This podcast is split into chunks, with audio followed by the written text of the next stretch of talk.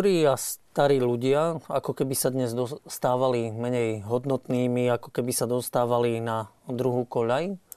Mnohí kritizujú zákon o sociálnych službách, ktorý rozdelil týchto ľudí na dve kategórie. Jedných tým, ktorí užívajú sociálne služby u verejných a druhých, ktorí u neverejných poskytovateľov.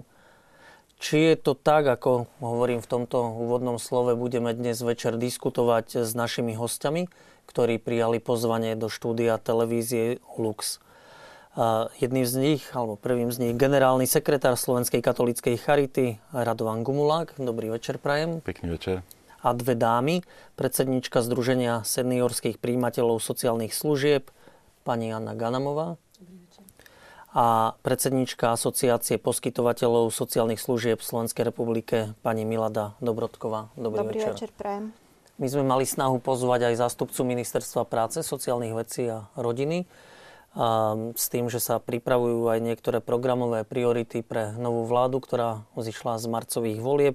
Avšak e, na ministerstve sa poďakovali za náš záujem, že dovtedy, kým nebude prijaté programové vyhlásenie vlády, tak nebudú sa zúčastňovať takýchto diskusí, pretože sa musia dohodnúť na nových prioritách tohto rezortu. No a samozrejme, ako býva zvykom, aj vy naši diváci sa môžete zapojiť do našej relácie. Svoje otázky môžete posielať na mailovú adresu alebo telefónne číslo, ktoré vidíte na svojich telefónnych, eh, televíznych obrazovkách. Pardon. Najskôr by ma možno zaujímalo sociálne služby. Keď ide o službu, povedal by som si, že služba to je niekomu poslúžiť, urobiť dobre, možno aj tak zadarmo za nič zaďakujem. Je to tak? Ako by ste charakterizovali sociálnu službu? Neviem. Ja by som začala z tej legislatívnej časti. Pred eh, časom, teda kým platil zákon o sociálnych službách, čo bolo od 1.1.2009, tak eh, poskytovanie sociál, v sociálnej oblasti sa riadilo zákonom o sociálnej pomoci. A už ten názov dal úplne iný zmysel celej tejto oblasti poskytovania sociálnych, už nie, nie sociálnej pomoci, ale sociálnych služieb. Teda celá tá oblasť sa nám dostala do úplne inej polo, po, podoby a polohy, než sme ju chceli mať. Takže zákon o sociálnych službách, kde sa poskytuje niečo odkázaným ľuďom a nahradzuje sa to, čo oni nedokážu sami uh, si zabezpečiť, hovorí sa tomu sebaobslužné úkony. No a za to ten občan podľa svojich možností musí zaplatiť úhradu a prípadne sa musí podielať aj jeho rodina. Preto sociálna služba, za ktorú dáva istú odplatu, ale samozrejme podľa toho, aké sú jeho možnosti. Tak je postavený zákon. My posledné roky veľa počúvame o sociálnom štáte, ktorý dáva občanom e, niektoré služby a sociálny štát je akýsi solidárnejší. V tomto zmysle to neplatí, keď vravíte, že je tak tam určitá odplata? To, čo je napísané v zákone, neplatí. My dlhodobo poukazujeme na to, že tento zákon rozdelil našich občanov do dvoch kategórií pretože za so, sociálne služby sú verejno prospešné služby a sú v tom štátnom systéme uhrádzané z verejných zdrojov, to znamená buď zo štátneho rozpočtu ako takého, alebo z podielových daní samozprávy obcí a vyšších územných celkov. A, na, a náš pohľad na túto oblasť je taký, že ak sú to verejné zdroje, tak potom každý príjimateľ takejto sociálnej služby má mať rovnaký nárok na podiel na týchto verejných zdrojoch. Nie je tomu tak a to je to základné, čo my kritizujeme, že jeden občan v, dan- v rovnakom druhu sociálnej služby u verejného poskytovateľa platí toľko a toľko, ale u neverejného poskytovateľa vzhľadom na to, že tých verejných zdrojov tam tečie podstatne menej, platí podstatne viacej.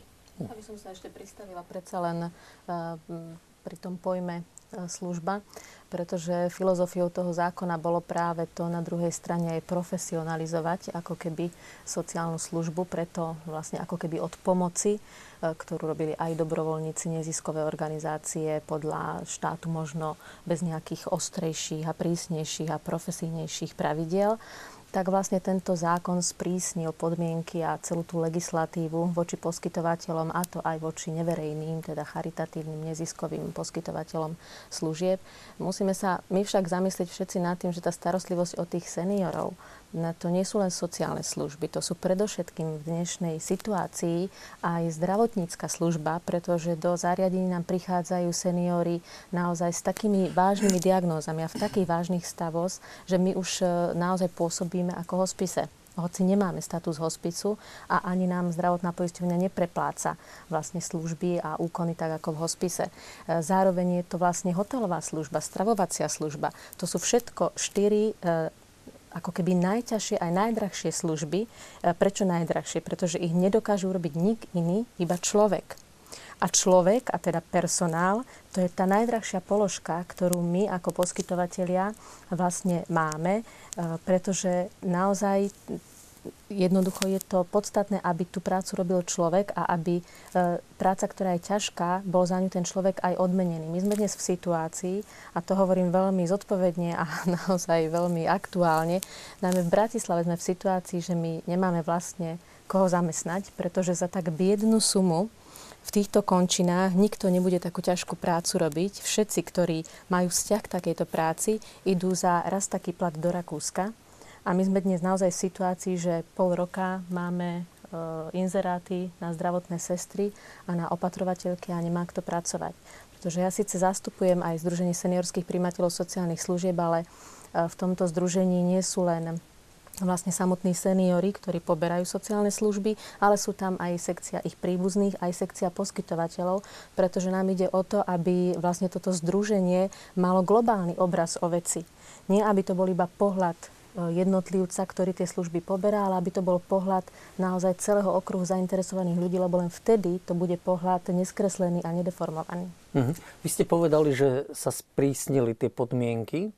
V čom sa sprísnili? V čom je ten zákon iný, ako bola predchádzajúca legislatíva? No, v prvom rade by sme mali povedať eh, to, že sa sprísnili voči samotnému uh, tomu poberateľovi tej služby pretože pred zákonom ex-ministerky Tomanovej e, na klienta bolo vyplácaných z verejných zdrojov takmer 13 tisíc korún a vlastne vtedy sociálna vláda a ministerka z sociálnej demokracie e, presadila zákon, ktorý túto platbu znížil. V čase, keď už všetci sme na trhu cítili, že všetko bolo drahšie, e, potraviny boli drahšie, vstupy energii v tom čase boli drahšie, potom to už išlo, čo sa týka energií, nižšie, ale bolo to úplne podľa môjho názoru nelogické, že na tých najodkázanejších kde služby sa zvyšovali na trhu, e, sa tá suma znížila. O 100, takmer o 120 e, korún to vtedy bolo, pardon, 120 eur to vlastne vychádza menej. Mhm. Takže je to, je to naozaj neúnosné. My dnes uh, nevieme zaplatiť tým opatrovateľkám viac. Sestry naozaj ledva, ledva vieme uplatiť. Teraz, keď zvyšovali platy, alebo sa ešte chystajú v druhej etape zvýšiť platy zdravotným sestram, tak nebudeme mať ani zdravotné sestry. Uh-huh. Pán Gumulak, asi katolícky diváci alebo katolícky občania, hlavne keď potrebujú tie sociálne služby, upierajú svoje zraky na Slovenskú katolícku charitu. E, ako vy pociťujete tieto problémy dnes? Tak e, ja myslím, že je to dlhodobo rovnako ako u všetkých neverejných poskytovateľov. Sú tie sociálne služby a ich financovanie veľmi poddimenzované. Osobitne by som zdôraznil, že e, Slovenská katolícka charita tie svoje služby dokáže poskytovať možno, alebo aj tú cenu v niektorých prípadoch udržať aj vďaka tomu, že e, sa realizuje v kostoloch jarná a jesenná zbierka na charitu. To znamená, že veriaci ľudia musia, keď hodia do toho zvončeka, v podstate dotovať to alebo platiť to, čo by ten štát mal v podstate zaplatiť. Hej. Čiže vykrývame ako keby diery tam, kde štát dáva málo, tak v podstate my to musíme buď vyzbierať od tých darcov, alebo vypýtať to od toho primateľa sociálnych služieb. Takže to, čo vlastne dlhodobo už poukazujeme na to, že sú podľa nás porušované doslova ústavné práva občana na pomoc v núdzi. To znamená, že keď on sa dostane do stavu odkazanosti, že potrebuje pomoc pri obliekaní, pri krmení, pri e, tej hygiene osobnej, tak jednoducho tú službu musí dostať. A nemôže sa stať, že e, čaká, dajme tomu niekto, 3 alebo aj viac mesiacov v nejakom poradovníku e, v stave, keď tá služba mu musí byť neodkladne byť poskytnutá. Niekto, kto opúšťa nemocnicu, potrebuje rodina, napríklad nevie sa o neho doma postarať. Sú obrovské problémy, nie všetky obce dokážu takúto službu zabezpečiť alebo poskytnúť. Takisto vyššie územné celky. A myslím, že aj vlastne po tej kríze v rámci tých úsporných opatrení, ktoré dopadli podľa mňa najťažšie, že sa práve šetrilo často aj na tých sociálnych službách a šetrilo sa vlastne na tých odkazaných a na tých najbiednejších. To si myslím, že tiež nie je veľmi dobré riešenie e, v čase, keď je kríza, šetriť na, na sociálnych službách. Mm-hmm. Ja sa trošku vrátim ešte vlastne k tomu porušovaniu ústavných práv, pretože e, ten človek naozaj, keď je v núdzi, má nárok na pomoc a dokonca sa hovorí v ústave na adekvátnu pomoc. Čiže dokončím aj tú moju myšlienku, že ak naozaj tá dávka v odkázanosti je nízka, a no, my vieme, že tí príbuzní nevedia doplatiť takú výšku. Samozrejme, už nechýrujeme ani o tom, že by seniorovi stačil napríklad jeho dôchodok. To sa stáva málo kedy. Napríklad do 40 v priemere klientov dvaja možno majú taký dôchodok, že si vedia tú svoju sadzbu doplatiť a stačí im dávka v odkázanosti, alebo teda príspevok v odkázanosti. Čiže toto je to, čo ten štát naozaj e, nereflektuje vôbec na, na to aktuálne dianie a vôbec neprispôsobuje tú potrebu tej realite. Porušované je to, čo už povedala pani Dobrodková a ďalšie práva, to je rovnosť. E, rovnosť občanov pred zákonom je garantovaná Slovenskou ústavou. Ako je možné, že ja skúsim hovoriť teda o senioroch, ale samozrejme týka sa to aj iných odkázaných, ako je možné, že senior, ktorý je vo verejnom zariadení, dostane v priemere z tej sumy tisíc eur, hovoríme naozaj veľmi taký hrubý celoslovenský priemer, koľko táto služba mesačne stojí na toho seniora, tak e, ten senior, ktorý je vo verejnom zariadení, zväčša mu stačí ten jeho dôchodok 350 až 420 eur podľa toho, ktorý je to kraj, ale ten zvyšok, čiže väčšinu, ako keby dve tretiny, e, zaplatí vlastne to zariadenie z rozpočtu, z peňazí, ktoré mu naleje jeho zriadovateľ. E, čiže ako keby z verejných zdrojov. Ale ten senior, ktorý je u neverejného poskytovateľa, tak ten naopak platí dve tretiny zo svojich peňazí a zo štátu, respektíve z, zo samozprávy má dostať tú jednu tretinu. Ale tak ako Radovan spomenul na tú jednu tretinu, čaká od troch až do 8 mesiacov a niekedy zomrie skôr, ako tie peniaze dostane, takže dostane 0 eur. Prečo jeden občan dostane 700 eur a druhý 0 eur? To je hmm. dôkaz o reálnej diskriminácii v praxi. Upozorňujeme na to 6 rokov a nič sa nedeje. Dobre, e, možno taký základ, e, že sociálne služby teda poskytujú verejný a neverejný poskytovateľia tých sociálnych služieb a tými verejnými je dnes samozpráva, to znamená obce, mesta, vyššie územné celky? Tými verejnými sú zariadenia sociálnych služieb, kde zriadovateľom sú obce alebo vyššie územné celky. A oni týchto verejných poskytovateľov sociálnych služieb majú z pravidla ako rozpočtové alebo príspevkové organizácie. Znamená to, že už v rozpočte na nich rozpočtujú ich náklady a ten príjem, ktorý do zariadení, respektíve tomu tej samozpráve prichádza z platieb klientov, je minimálny a marginálny vzhľadom na celkový objem nákladov, lebo my vieme, že tie náklady sú porovnateľné aj u verejných, aj u neverejných. Ale u verejných poskytovateľov, povedzme tu konkrétny prípad, Bratislava má v niekoľko ako hlavné mesto má niekoľko zariadení sociálnych služieb, kde poslanci hlavného mesta určia vo všeobecne záväznom nariadení, koľko bude ten klient platiť za sociálne služby. Tá úhrada sa ani nepribližuje k tomu, koľko tá služba skutočne stojí tú samozprávu. Preto e, mnohokrát treba povedať, že e, samozprávne zariadenia ani netušia, aké skutočnosti majú náklady a vieme, že e, dlhodobo sú tie náklady približne rovnaké medzi verejnými a neverejnými poskytovateľmi. Bola kedy dávno, ešte pred 7-8 rokmi, robili tieto zariadenia také hlásenia, koľko majú nákladov a neskôr, keď sme do toho naozaj začali veľmi, veľmi poukazovať na to, že ten rozdiel v participácii na verejných zdrojoch je, je veľ, veľmi veľký medzi verejnými klientami verejných zariadení a neverejných, tak v podstate sa toto začalo zamlžovať, hoci zákon hovorí o tom, že, že samozpráva na porovnanie nákladov má sledovať tzv. bežné výdavky je zaražajúce, že napríklad e, v minulom roku e, samozpráva vypočítala vo veľmi ťažkom druhu sociálnej služby, e, ide o špecializované zariadenie, že im medziročne klesli náklady. Čo bolo zrejme klamstvo, pretože nie je možné tam, kde všetky vstupy sa zvyšujú, aby vyčíslili, že... No prečo by mali oni záujem zni- znižovať tú sumu? Veľmi dobrá otázka. Preto, lebo práve tá a, cena alebo výška bežných výdavkov je etan- etalónom voči tomu, koľko peňazí potom dajú tým verejným poskytovateľom. Neverejným. E, neverejným poskytovateľom. Teda keď oni znížia umelo akokoľvek svoje bežné výdavky, tak potom samozrejme môžu povedať, že vy vyčíslujete tie vaše náklady podstatne vyššie, ale my vám môžeme dorovnať pre vašich klientov, a ešte to aj volajú vašich klientov, hoci sú to občania naši a v podstate tí samozprávni, mm-hmm. tak tú cenu dorovnávajú voči tomu svojmu etalónu, teda tým bežným výdavkom. Približne vy ste spomínali tú sumu, že tisíc eur? Áno, oni urobia ako keby priemer vlastne zo svojich e, verejných samozprávnych zariadení, zrátajú, robia z toho priemerku.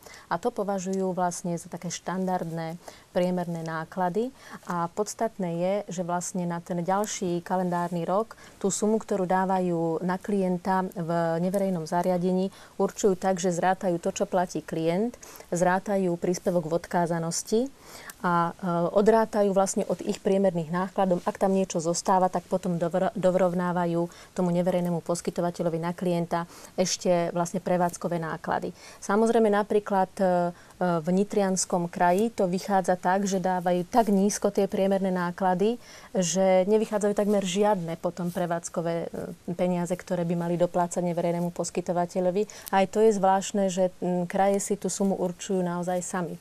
Dôležité je ale to, čo pani Dobrodková naznačila, že my máme vážne podozrenia, máme ho roky a máme ho na základe naozaj takých reálnych tých príbehov, ktoré sa k vám dostanú, či už z rozprávania, alebo reálne ste niečoho svetkami, alebo sa dopátrate k nejakým informáciám na internete.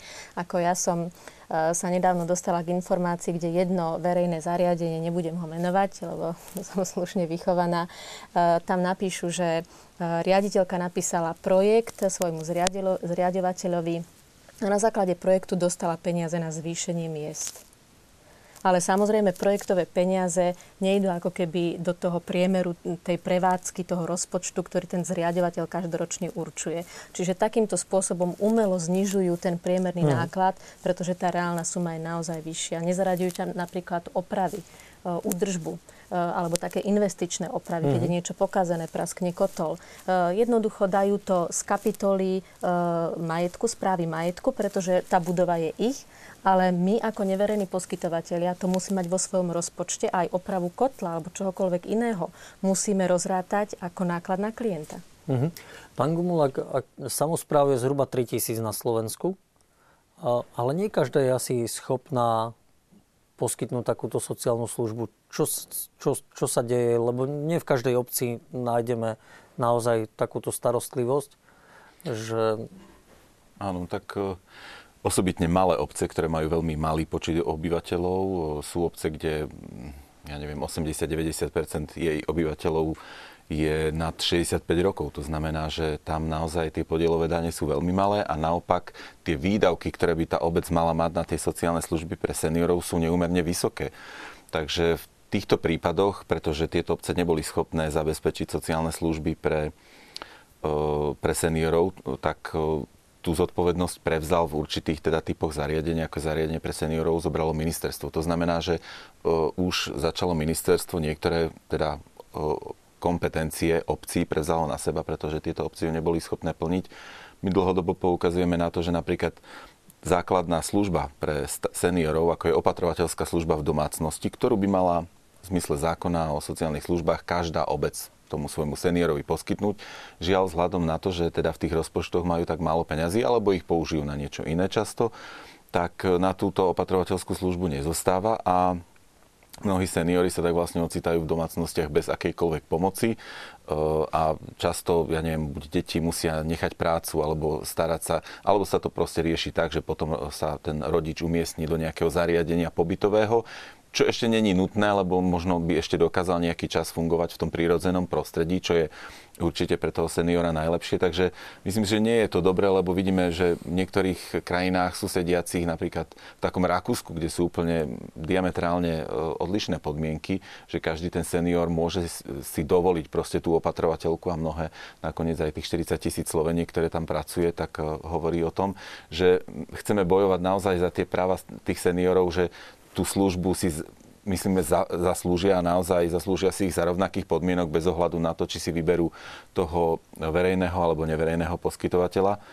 Ale hovoríme len o senioroch, ale sú tu ďalšie cieľové skupiny, ako sú napríklad ľudia bezdomova. Ja si pamätám situáciu z čias, keď som ešte pracoval v zariadení pre ľudí bez domova, kde nám e, magistrát oznámil, že nám zazmluvní iba polovicu tej kapacity. A viete si predstaviť, máte noclaháreň plnú ľudí bez domova, praska vo švíkoch, ale tá samozpráva vám dá peniaze len na polovičnú kapacitu. Ako pre mňa to je nepochopiteľné, mm. že jednoducho zákon hovorí o tom, že musíme sa, ako sa musí sa samozpráva postarať o občanov, ktorí nemajú zabezpečené základné životné potreby. Ale Potom sú tu ľudia... Samozpráva to nedokáže a preto sú potrební neverejní poskytovateľia? Nedokáže sa štát a teda samozpráva postarať o všetkých občanov? Vidíme, že sa nedokáže postarať z viacerých dôvodov. Buď využije tie zdroje na nejaké iné teda účely, pretože každá samozpráva dostáva podielové dane a neviem teraz myslím, že 5% alebo koľko by mala využiť predpokladá sa, že by mala využiť na sociálne služby.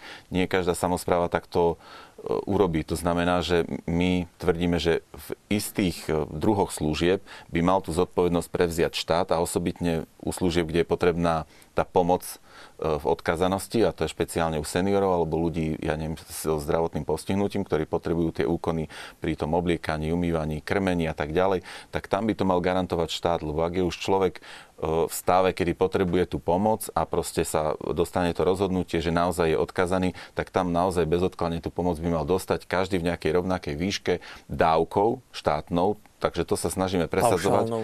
Áno, paušálnou, ktorá, ktorá, ktorá by garantovala to, že už ktorého poskytovateľa si ten senior vyberie, tak tam vlastne aj ten príspevok ten poskytovateľ a štát dostane. to nerobí a tým diskriminuje tých niektorých seniorov. No, vy ste dali veľmi dobrú otázku, že, že prečo vlastne E, vznikli neverejní poskytovateľi. Áno, no, lebo keby, mnoho, keby mnohí by mohli mať výhrady, že to je biznis. Hej? Biznis so starými ľuďmi, bezvládnymi ľuďmi.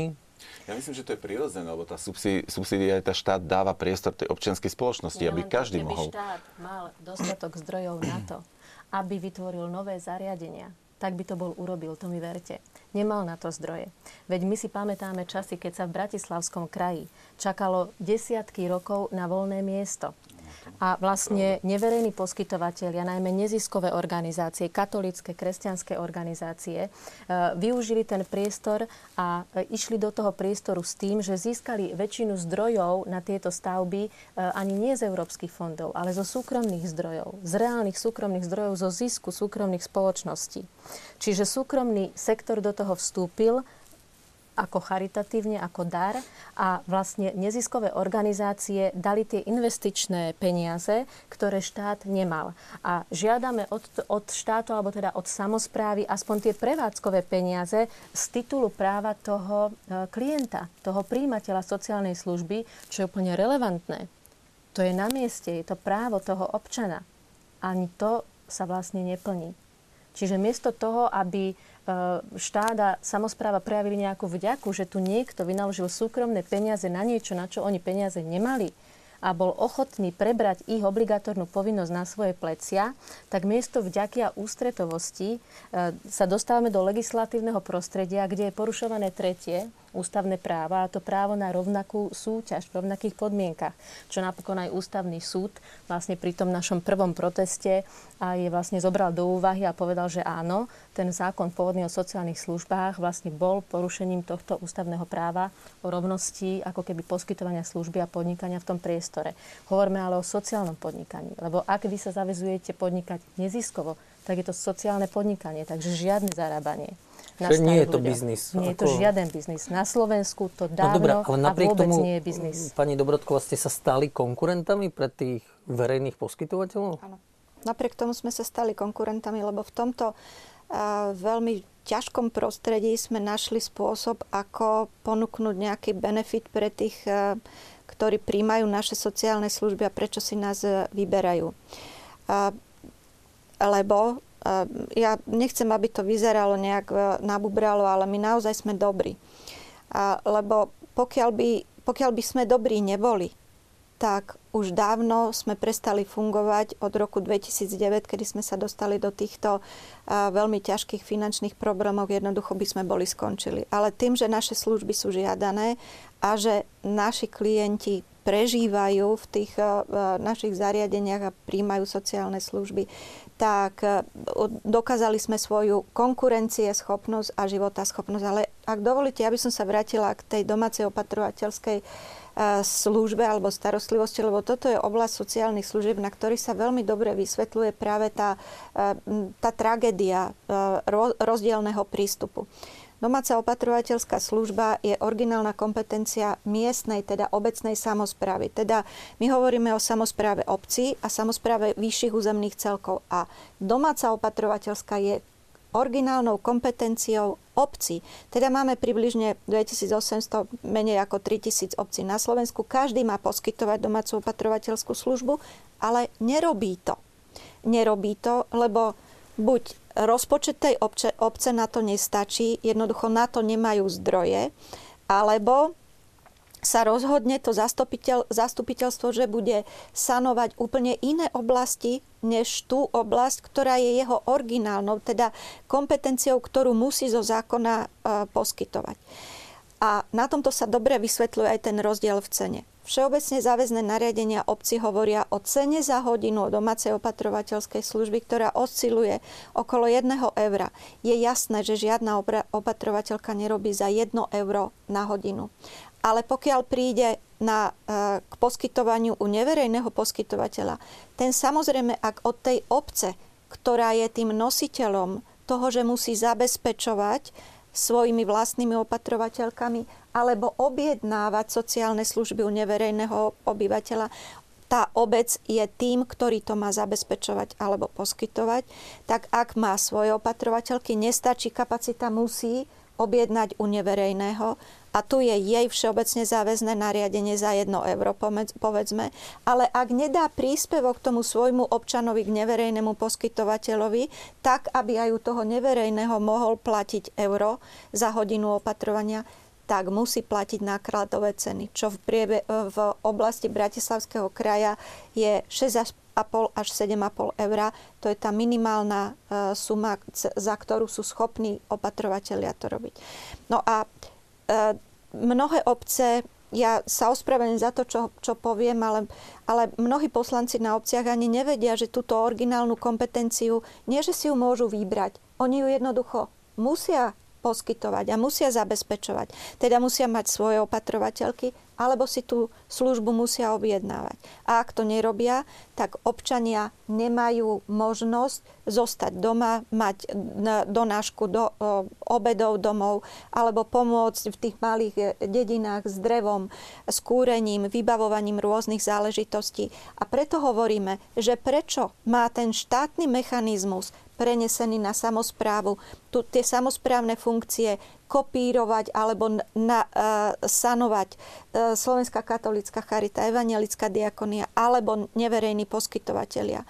A prečo to máme robiť takým spôsobom, že nie sme v tom prostredí rovnoprávni? To je tá zásadná vec, na ktorú poukazujeme. Že ak to štát samozpráva vyšších územných celkov, samozpráva obcí podľa druhu sociálnych služieb nerobia a robí to niekto iný, tak ten niekto iný to nie sú dobrovoľníci, to sú ľudia, ktorí majú svoje potreby a preto musia byť za, tie, za tú prácu odmenení. Musia mať také isté podmienky, ako majú tí verejní poskytovateľia. Mm-hmm. A v náväznosti na to, už len dokončím myšlienku, pretože sú financované z verejných zdrojov.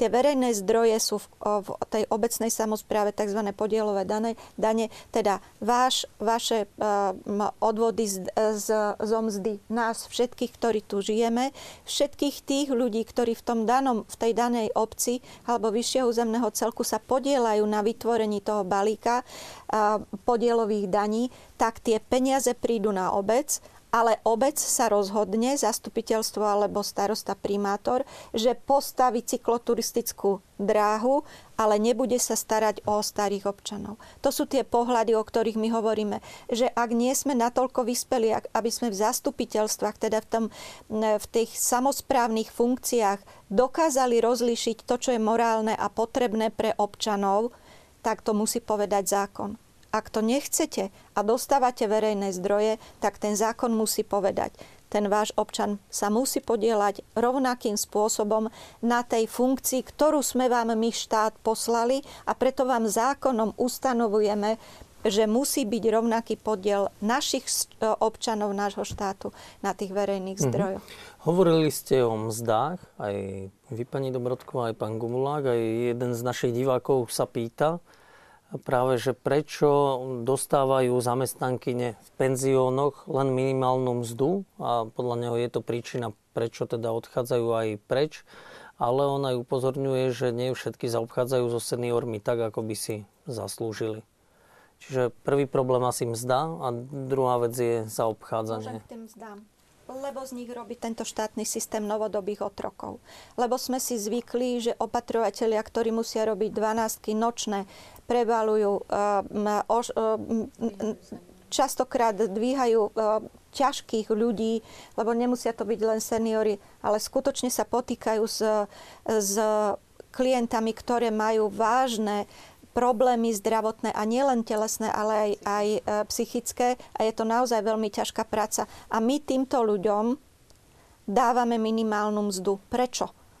Lebo jednoducho ten štátny systém je tak, takýmto spôsobom nastavený. Takže ja hovorím, preto odchádzajú, lebo sú to novodobí otroci a za posledných 10 rokov nebol štát sociálny, ktorý si hovorí, že je sociálnym štátom, nebol schopný nastaviť to financovanie sociálnych služieb tak, aby sme tých opatrovateľov mohli riadne zaplatiť. A to nie sú opatrovateľia len u neverejných poskytovateľov, sú aj u mhm. verejných. Presne takto. Odchádzajú e, a práve z týchto dôvodov odchádzajú, no a, e, že sa všetci nechovajú tak, ako e, by si ktorýkoľvek človek zaslúžil. Práve preto, že sú vyhorení. Práve preto, že už nevládzu. Pretože prídu domov a s tou výplatou, ktorú do, postavia na stôl, tak nie sú schopní zabezpečiť ani len deti, všetky tie školské potreby pre svoje deti, nehovoriac, e, nehovoriac už o tom, že aj ich domácnosť má svoje náklady. Takže skúsme sa na ľudí, na všetkých, aj na opatrovateľov, aj všetkých zamestnaných, pozerať ako na ľudí a nie ako na otrokov.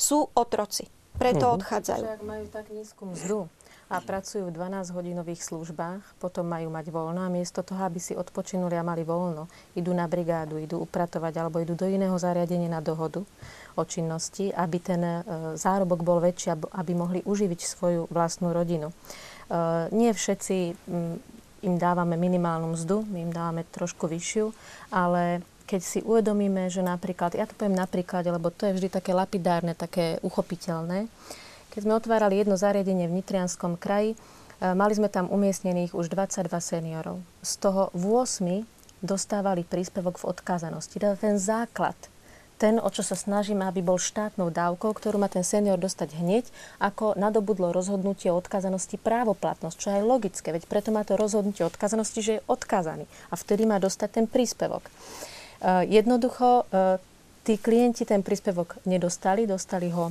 o 6 mesiacov, ale za tých 6 mesiacov polovica z tých klientov nemali príbuzných. Boli to ľudia, ktorých sme premiestnili z bratislavského zariadenia, naozaj takmer bezdomovci. Nemal kto doplácať tú sumu.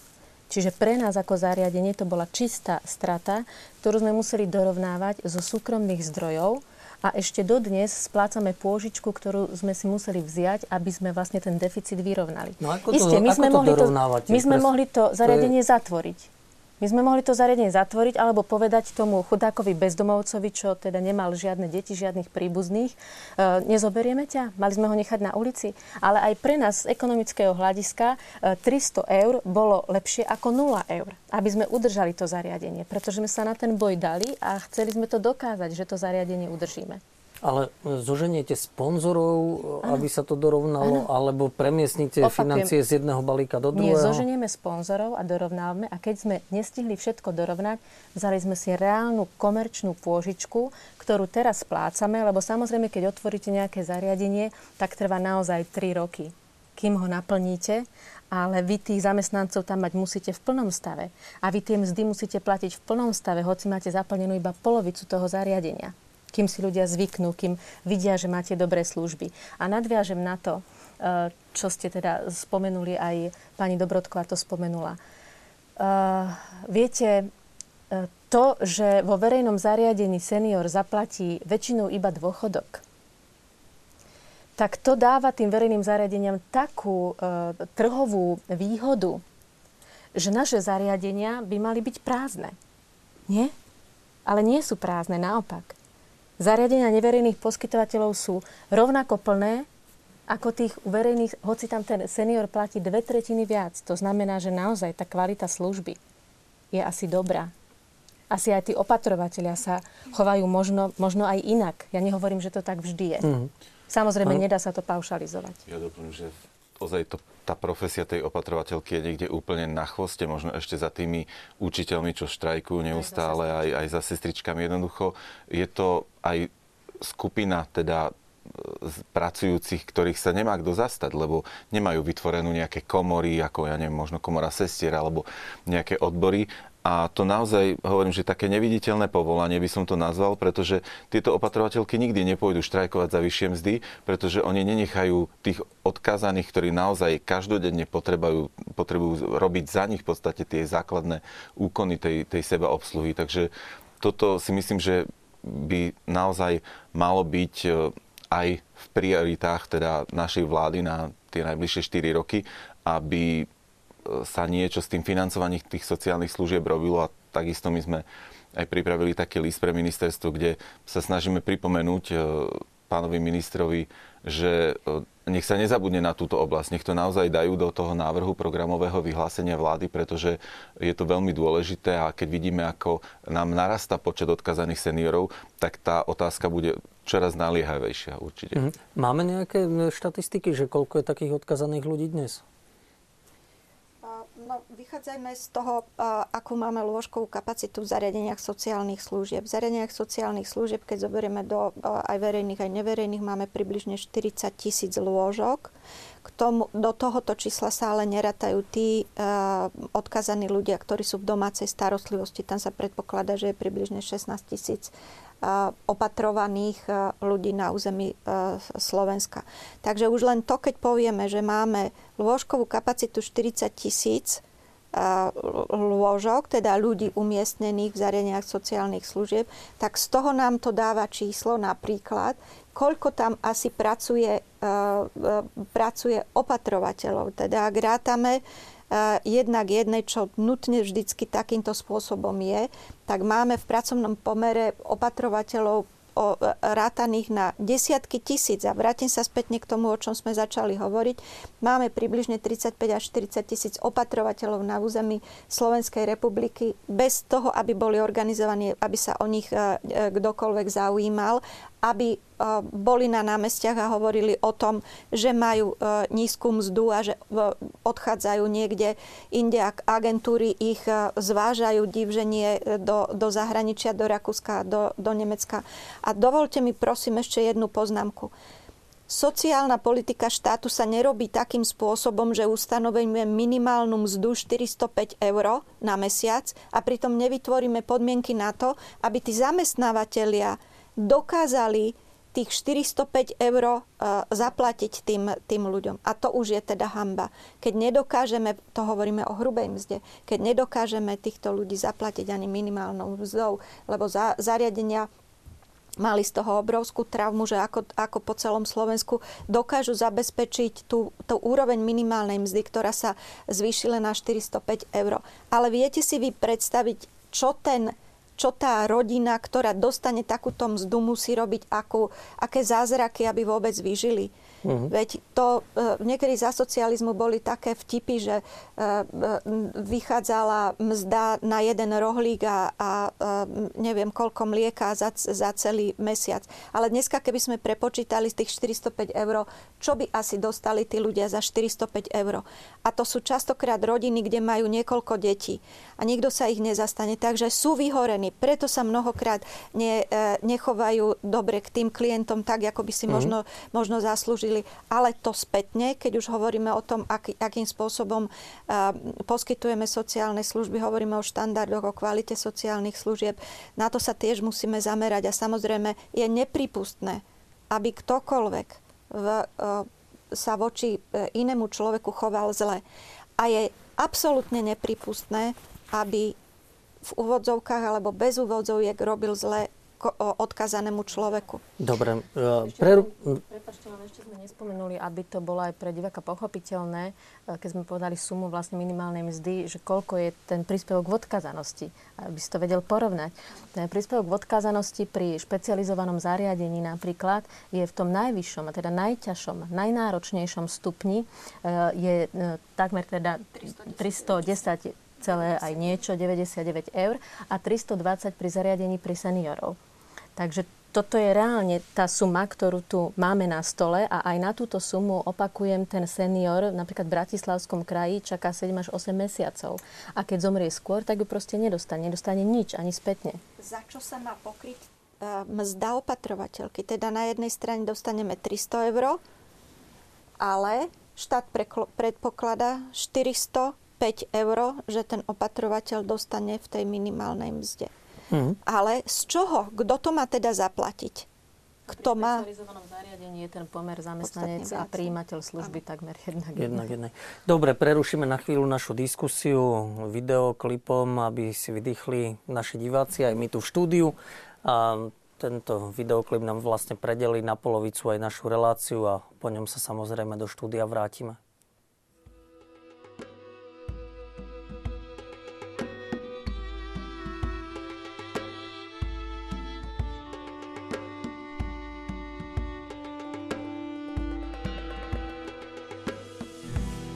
Čo vravíš, že je nádej, keď som stratený?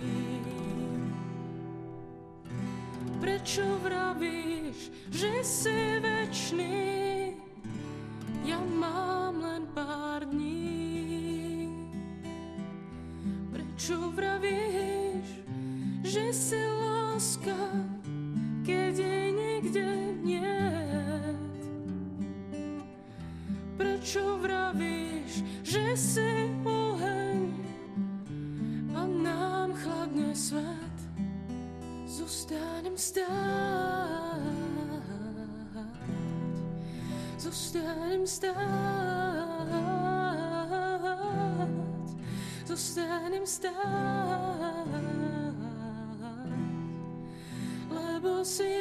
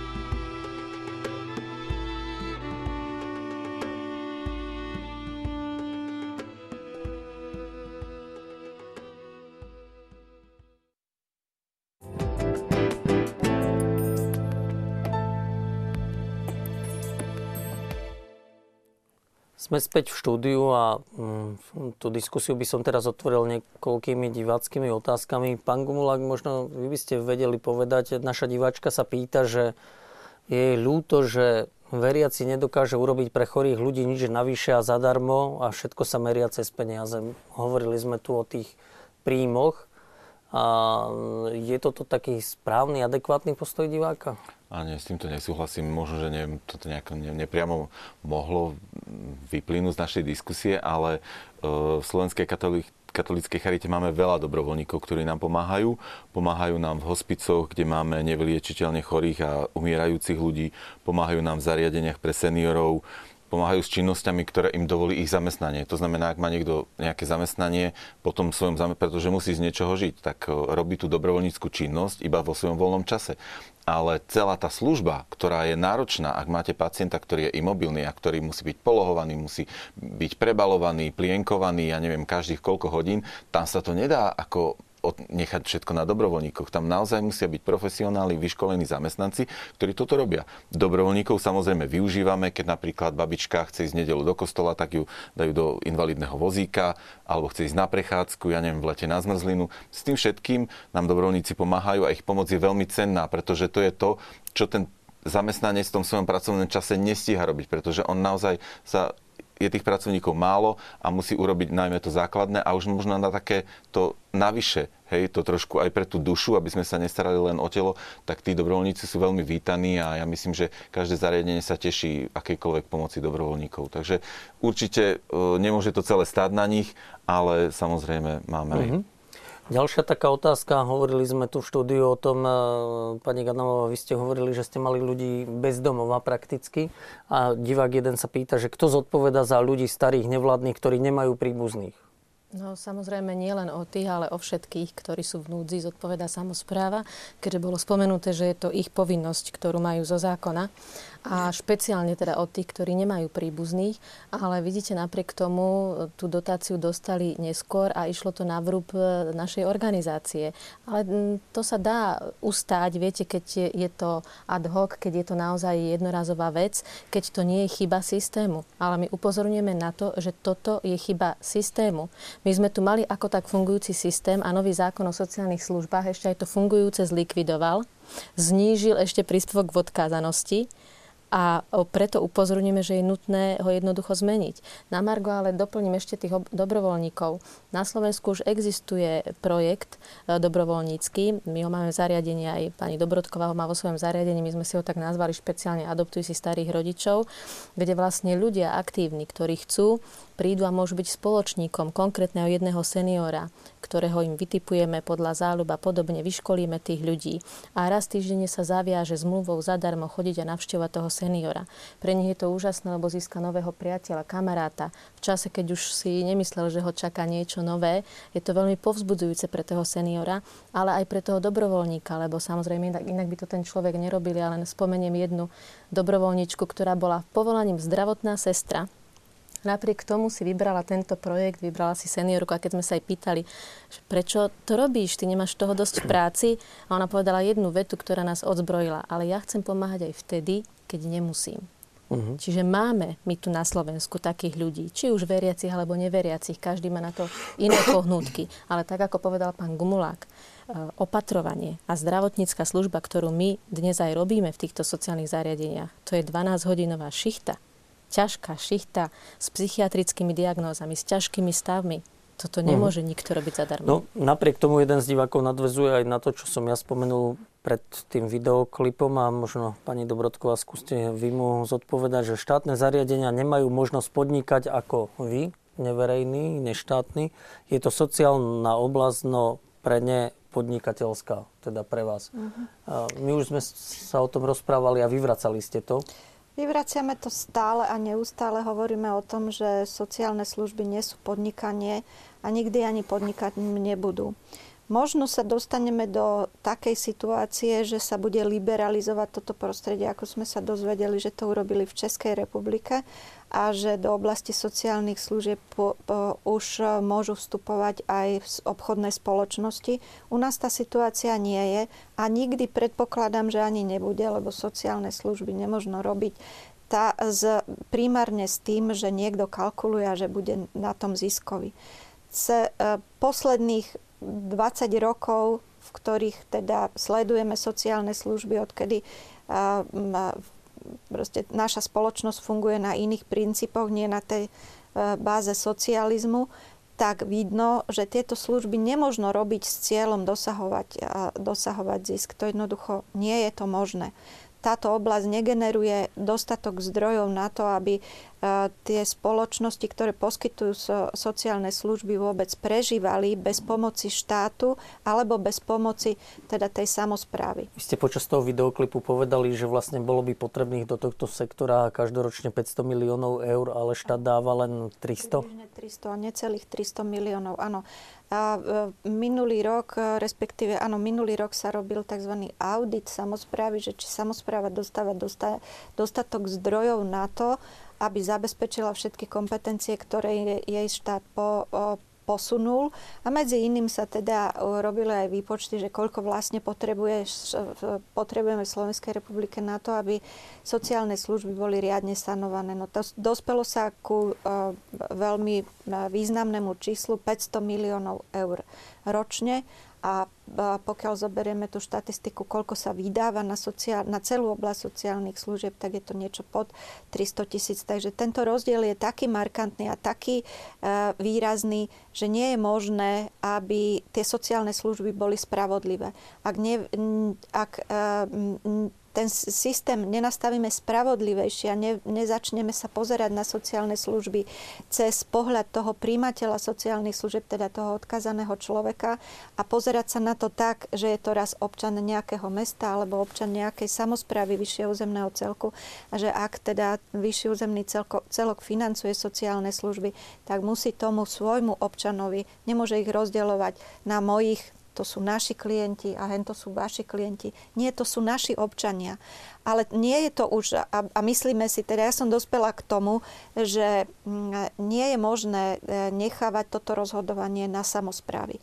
Uh-huh. Oni nie sú, uh, uh, nie sú toho schopné v tých uh, rozhodovacích procesoch pri stávaní rozpočtu, nie sú schopní to, to rôzne e, zastúpenie v zastupiteľstvách, urobiť ten rebríček hodnot taký, aby naozaj boli, boli pokryté všetky tie e, služby, ktoré potrebuje občan a aby boli pokryté riadne, pretože tam je vždy diskrepancia medzi tými zdrojmi a potrebami. Je tam rád mladých ľudí, ktorí naozaj potrebujú a vyžadujú tú cykloturistickú trasu, ale je otázka a je otázka že čo je teda dôležitejšie, postaviť cykloturistickú trasu dneska, tento rok, alebo nepomôcť tomu človeku, ktorý odchádza z tohoto sveta, konkrétne teda sú to seniory, pretože tam už opravný prostriedok nie, nie je možný. Z, osom, to... z osobného hľadiska poviem, keďže som veľký cyklista, že pre mňa je dôležitá cyklotrasa. Keďže som človek, ktorého mama potrebuje túto službu, tak poviem, radšej budem chodiť po našich hrbolatých cestách a ne Veľmi dobre. Cestách. A teraz ste ale povedali, pán redaktor, tú zásadu a tú podstatu, prečo my hovoríme, že sú veci, ktoré jednoducho nie je možné nechať na samozprávu a je potrebné to zákonom stanoviť. Pretože to rozhodovanie samozprávnych poslancov bude vždycky subjektívne. A to, tú subjektivitu z tohoto poskytovania sociálnych služieb a financovania sociálnych služieb my musíme vytlačiť prax nám ukazuje, že to nebolo dobré riešenie. Čiže mal by e, celkovo pán Gumulek vstúpiť do tohto znova štát a zmeniť zákon? Áno, jednoznačne e, presadzujeme myšlienku toho, že e, teda tá dáv, ten príspevok v odkazanosti by mal byť daný štátnou dávkou podľa stupňa odkazanosti, ktorá bude pridelená konkrétnemu občanovi na základe teda jeho stupňa, jeho potrieb, v akom stave sa nachádza. A takisto na každé zariadenie by mala prispievať tá, tá samozpráva na jeho prevádzkové náklady a mali by byť stanovený nejaký normatív, ktorý by určoval, akou výškou by teda sa štát mal podielať, alebo teda tá samozpráva na financovanie. Čiže v praxi to znamená, že ja budem potrebovať sociálnu službu, akúkoľvek, a či požiadam verejného, či neverejného poskytovateľa, či obec, vúcku alebo charitu. A štát na mňa tomu samozprávnemu e, orgánu dá toľko a toľko peňazí. No, on ten štát už dáva tomu samozprávnemu orgánu Dáva, ale teraz. samozpráva áno, to neposúva ďalej. Nie, to sú tie podielové dane, lebo štát posiela samozprávam na výkon samozprávnych funkcií podielové dane. Ale nehovorím, koľko z tých podielových daní má posunúť na sociálne služby a napríklad na výstavu tej, výstavbu tej cykloturistickej trasy. A keď môže byť to hľadisko iné, preváži, tak sa bude stavať cykloturistická trasa, ale odkazaní ľudia e, zostanú bez pomoci a, budú zomierať bez, bez toho príspevku. Preto hovoríme, že túto funkciu toho rozdeľovania musí prevziať na seba štát, lebo prax nám ukazuje, že samozpráva to nezvládla, že samozpráva jednoducho nie je schopná tých rozhodovacích procesoch tak, aby sa postarala o odkazaných ľudí. To je absolútne jasné a dokázateľné. Vieme to, za posledné dva roky v Bratislave zomreli tisícky ľudí, ktorým Bratislavský samozprávny kraj neposkytol príspevok v odkazanosti.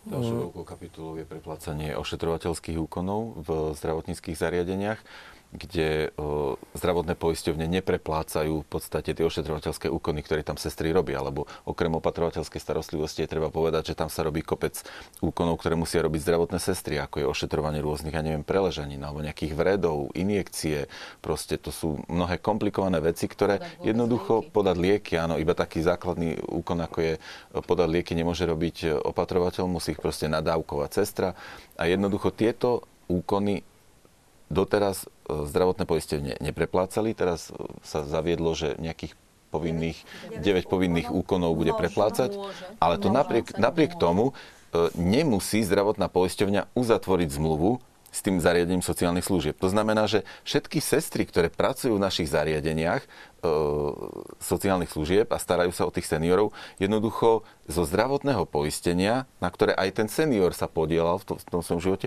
jednoducho nedostávajú ani cent. Musíme ich platiť úplne z iných zdrojov, alebo si ich ten pacient, ten klient musí zaplatiť sám. Znova sám, čiže druhýkrát ako keby, hoci si celý život platil zdravotné poistenie. A to je ten štvrté, to je to štvrté právo, ktoré my tvrdíme, ústavné, ktoré je porušované, že jednoducho e, nie, nedostanú tí ľudia e, zaplatené zo zdravotnej poisťovne e, v základe toho zdravotného poistenia svoju starostlivosť, zdravotnícke ošetrenie. A porovnávame to, myslím si, že veľmi efektívne, aj keď teda nič to nerobí, nemáme žiadnu spätnú väzbu a odozvu, e, keď väzňa, väzňa, ktorý spáchal zločin, porušil nejaké pravidlá tejto krajiny, tohto štátu, je vo väzení a je chorý, ošetrí ho nejaký poskytovateľ zdravotníckej starostlivosti, automaticky tomuto poskytovateľovi zdravotná poisťovňa preplatí tento zdravotnícky úkon.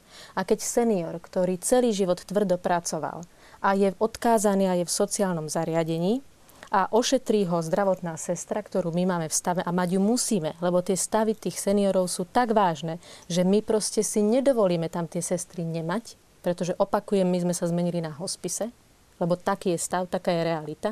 Nie je to, čo je na papieri, ako rozhodujú politici, ale realita, skutočný život.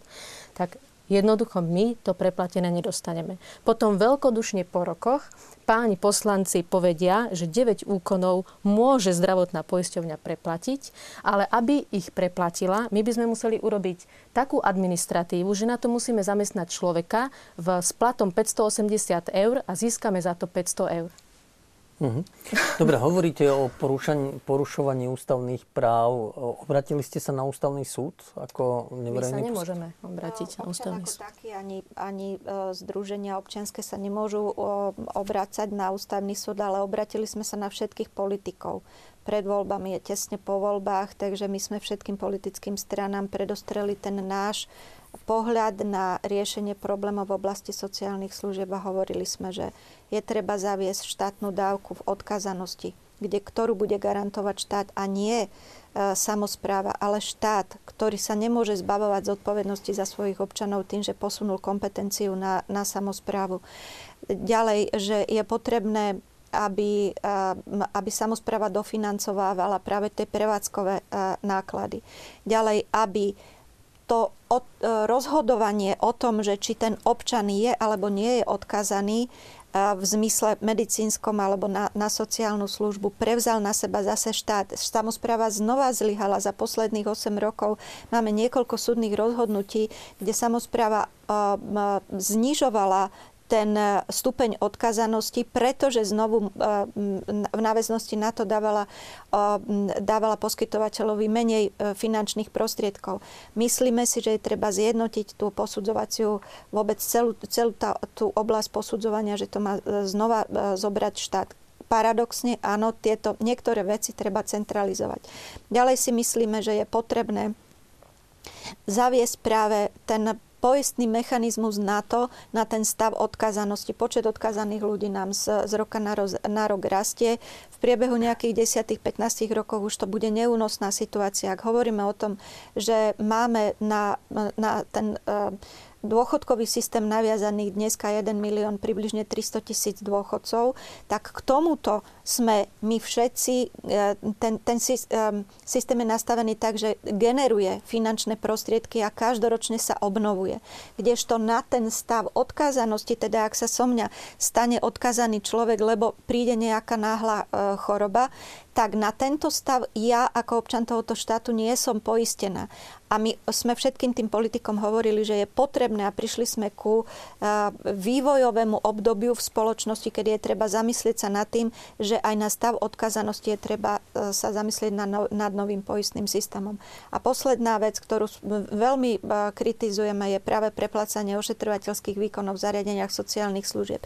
Ten paradox je najmä v tom, že nás zákon o sociálnych službách v jednom z paragrafov núti pod zákonom teda pod týmto zákonom sme povinní zabezpečovať alebo poskytovať ošetrovateľské výkony, čo v preklade do ľudskej reči znamená, že buď máme svoje vlastné sestry, alebo si objednávame agentúry domácej ošetrovateľskej starostlivosti.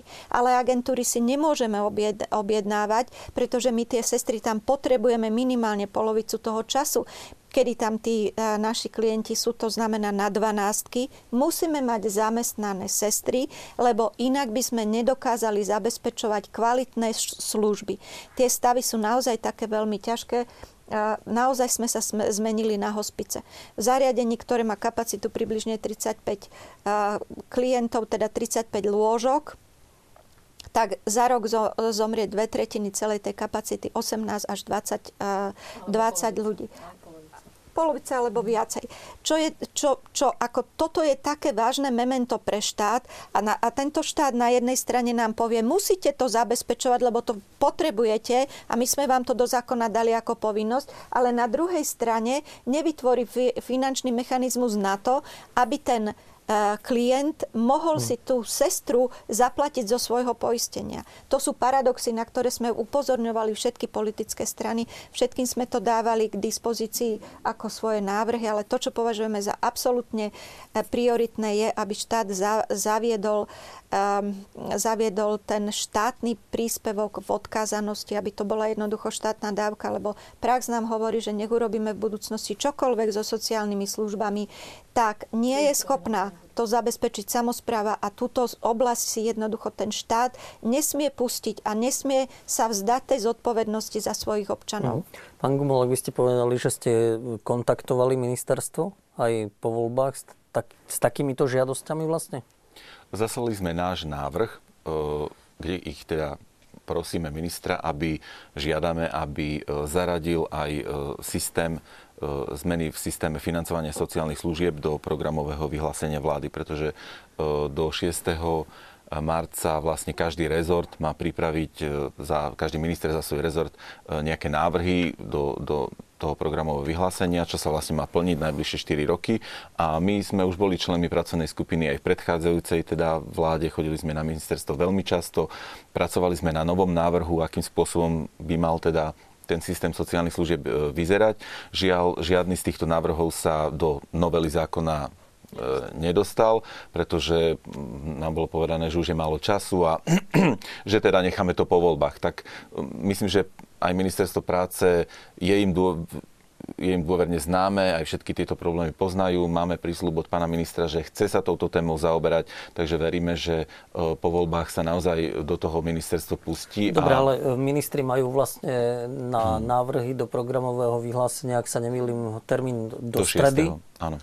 A potom už to ide na premiéra, aby to zosumarizoval. Mali ste aspoň nejaké rokovanie, nejakú odpoveď na ten list, že toto bude zahrnuté v tých programových Zatiaľ prioritách vlády? nemáme, ale tým, že je to téma e, naozaj posledných rokov e, ministerstvo zorganizovalo viacero pracovných skupín, ktoré pracovalo na tomto zákone. My sme niekoľkokrát e, organizovali protestné zhromaždenia pred ministerstvom práce aj pred parlamentom. Takže ten prísľub máme a naozaj poukazujeme na to dlhodobo tak veríme, že e, naozaj tieto sluby, ktoré nám boli dané pred e, voľbami, budú splnené a že sa konečne urobí zlepšenie v tejto oblasti. Máme prísľub od samotného pána ministra Richtera, ktorý nás vlastne po proteste pred úradom vlády, kde sme priniesli 32 polohovateľných postelí symbolicky, pretože, tak ako bolo povedané, naši, 23, pardon, naši seniori nemôžu demonstrovať, sú nevládni. Naše opatrovateľky nemôžu demonstrovať, lebo ich nemôžu nechať opustených. Čiže jediný, kto môže demonstrovať, sú manažeri poskytovateľov, sú príbuzní e, našich klientov, našich príjimateľov. A vtedy pán minister vlastne prislúbil, že sa to otázkou bude zaoberať, len teda, že už je neskore pred voľbami. Navyše máme prísľub dvoch politických strán, ktoré sa stali súčasťou vládnej koalície, a to e, Mostu, IT a e, ešte strany Sieť, kde sme predostreli konkrétne požiadavky, ako ich pani Dobrodková tu vlastne menovala, kde nám tieto politické strany na všetky požiadavky povedali súhlasné áno, že sa budú snažiť o to, aby boli presadené presadené, takže my budeme očakávať, že tieto dve strany vlastne túto diskusiu otvoria. A preto tento list pošleme aj predsedom týchto dvoch strán a budeme očakávať, že to naplnia, lebo ak nie, tak nezostane nám nič iné, iba neustále na to poukazovať, pretože tak, ako tu bolo spomenuté, a možno ešte je taká faktická poznámka, že naozaj toto nie je o podnikaní, hoci sme neverejní poskytovateľia, my nie sme súkromní podnikatelia neverejný poskytovateľ má licenciu, ktorou je viazaný k neziskovosti. Čiže ak by aj nejaký zisk vyprodukoval, tak ho musí premeniť na skvalitnenie služby. V dnešných pomeroch sa na Slovensku žiaden relevantný zisk produkovať v týchto podmienkach nedá. Čiže aj to skvalitnenie služby robíme len vďaka tomu, že na Slovensku je ešte dostatok súkromných donorov, ktorí vám na takúto vec prispejú. Mhm.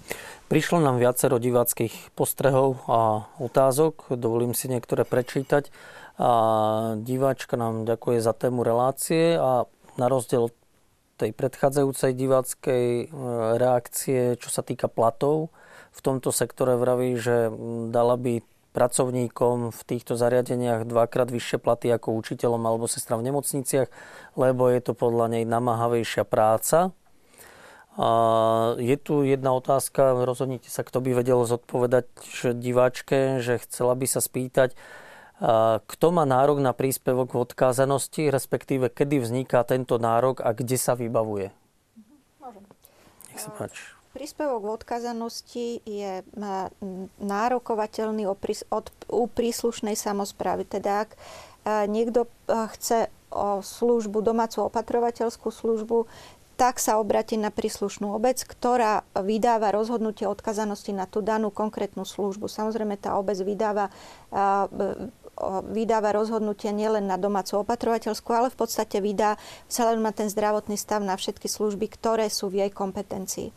Ak, sa, ak ide o sociálnu službu, ktorá je v pôsobnosti vyššieho územného celku, tak sa obráti ten občan na príslušný vyšší územný celok a žiada o vydanie rozhodnutia, či ten jeho či on sám alebo jeho mama, otec, je odkazaný na ten daný druh sociálnej služby, ktorý, o ktorý má záujem, e, je teda odkazaný. A samozpráva má povinnosť do jedného mesiaca od prijatia žiadosti vydať v procese správneho konania rozhodnutie o odkazanosti na sociálnu službu. Takisto ako všetky ostatné správne rozhodnutia podliehajú, podliehajú tomu, že je potrebné, aby e, ešte nadobudli právoplatnosť, teda vyznačí sa právoplatnosť a dňom, kedy je vyznačená právoplatnosť, teda tá samotná samozpráva obce alebo vyššieho zemného celku rozhodli o tom, že ten ich občan je odkazaný na túto sociálnu službu, my hovoríme, že od tohoto dňa má povinnosť samozpráva zabezpečiť financovanie tejto sociálnej služby, či už je to v jeho, jej vlastne vlastnom zariadení alebo u neverejného poskytovateľa. Mm. Nedieje sa to tak. Možno sa vlastne diváčka pýta možno tie podmienky, aby si to vedela predstaviť, čiže tá odkázanosť sa určite podľa kritérií, či je ten človek schopný sa o seba sám postarať, či napríklad zvláda základné sebaobslužné činnosti, či si vie ísť nakúpiť, či si vie naváriť, či sa vie sám najesť, či vie ísť na toaletu, či sa vie sám osprchovať. Samozrejme, ale okrem toho, ak sa k tomu pridružujú ďalšie diagnózy, ako je Alzheimer, Parkinson, demencie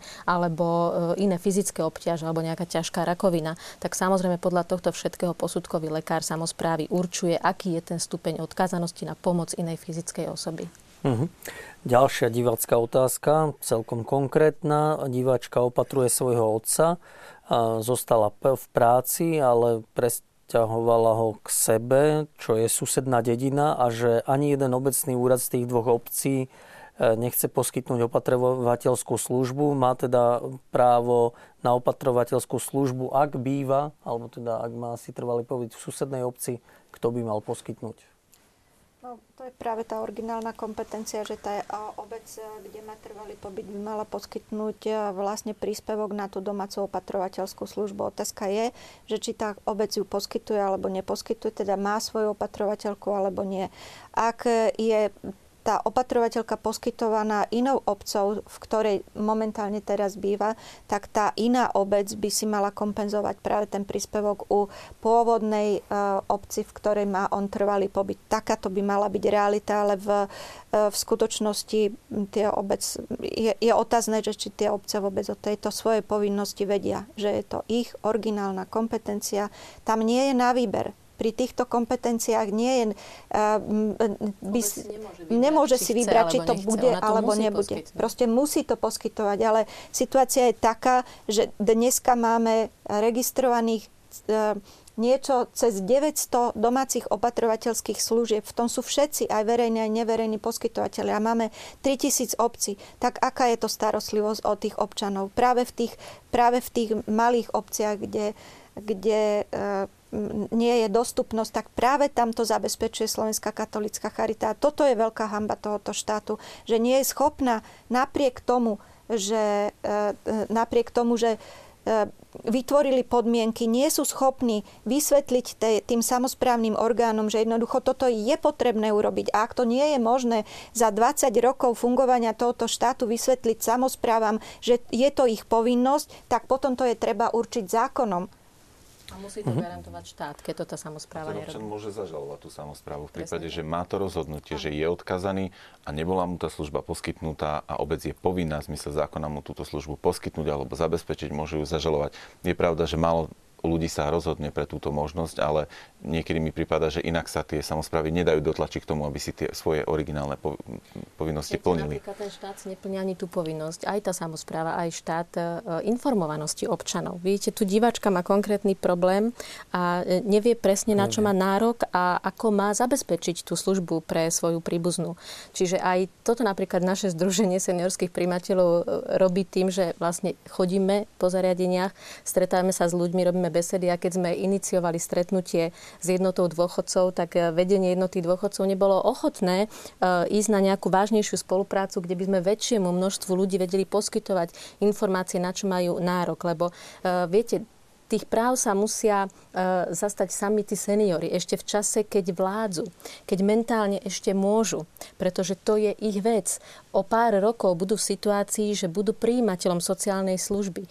Je to určite pre nich ťažké e, mentálne, lebo skôr chcú ešte e, ako keby dohnať ten vlak, e, urobiť tie záľuby, ktoré nestihli po celý život, lebo ťažko pracovali, ale je to v ich záujme, aby sa o toto začali zaujímať. Čiže nielen repete a všetky tieto milé uh-huh. veci, ale naozaj mali by chodiť na besedy, získavať si informácie, stretávať sa s ľuďmi. E, toto je to, čo štát a samozpráva nerobí. Aj toto vlastne dnes v tejto krajine musí suplovať tretí sektor. Uh-huh. Prevenciu a informovanosť. Divák je tak e, konštatuje, že treba výrazniť, čo je štát, čo je verejná správa, že štát ani verejná správa nemá ani jeden cent svoj a všetky finančné prostriedky sú teda peniazmi všetkých obyvateľov a daňových poplatníkov.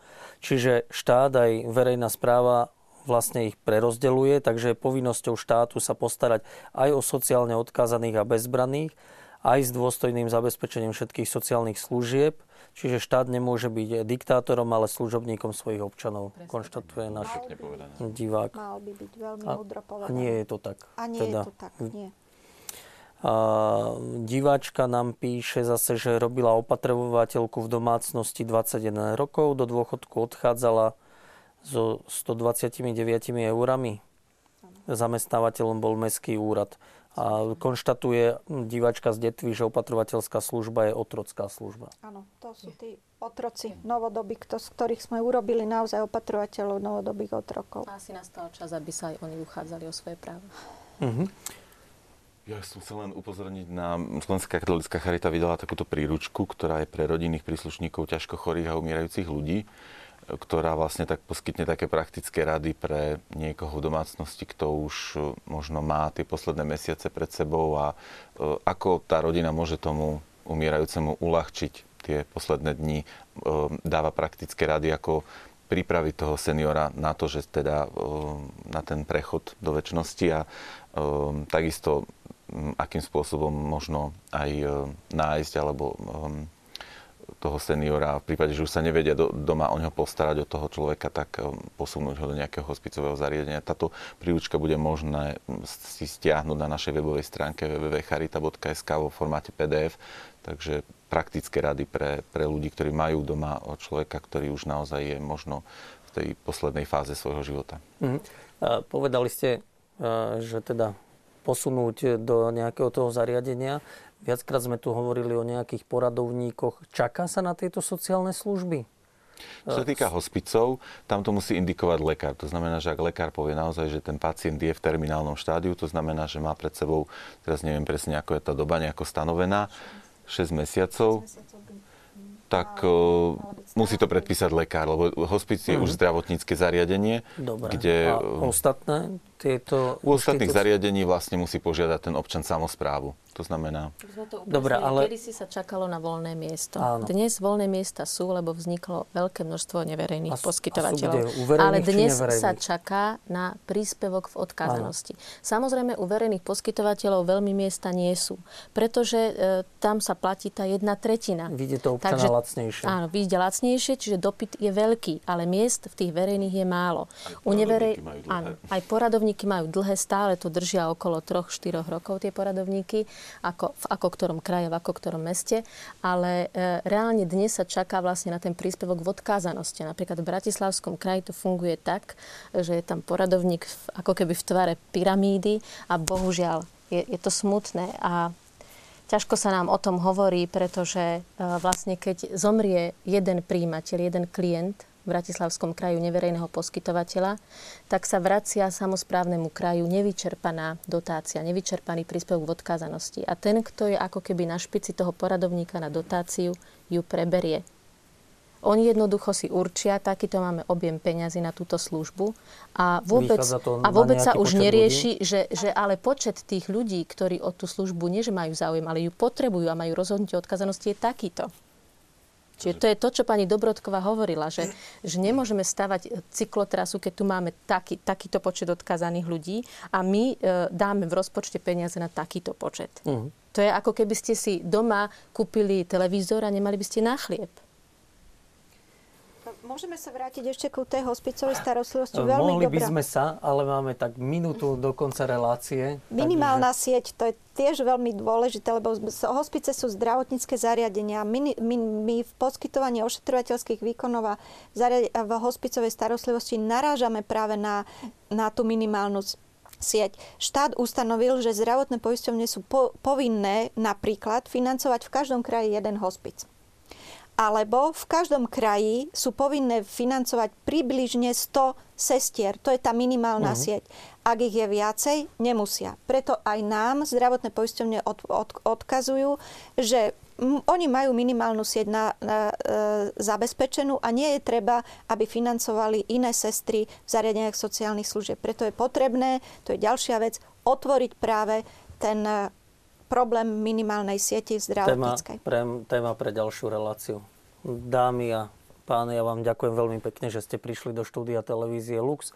Divákom ďakujem za pozornosť, za záujem, ktorý prejavili aj otázkami či postrehmi. Teším sa opäť na budúce. Pekný večer. Ďakujeme ďakujem. za príklad.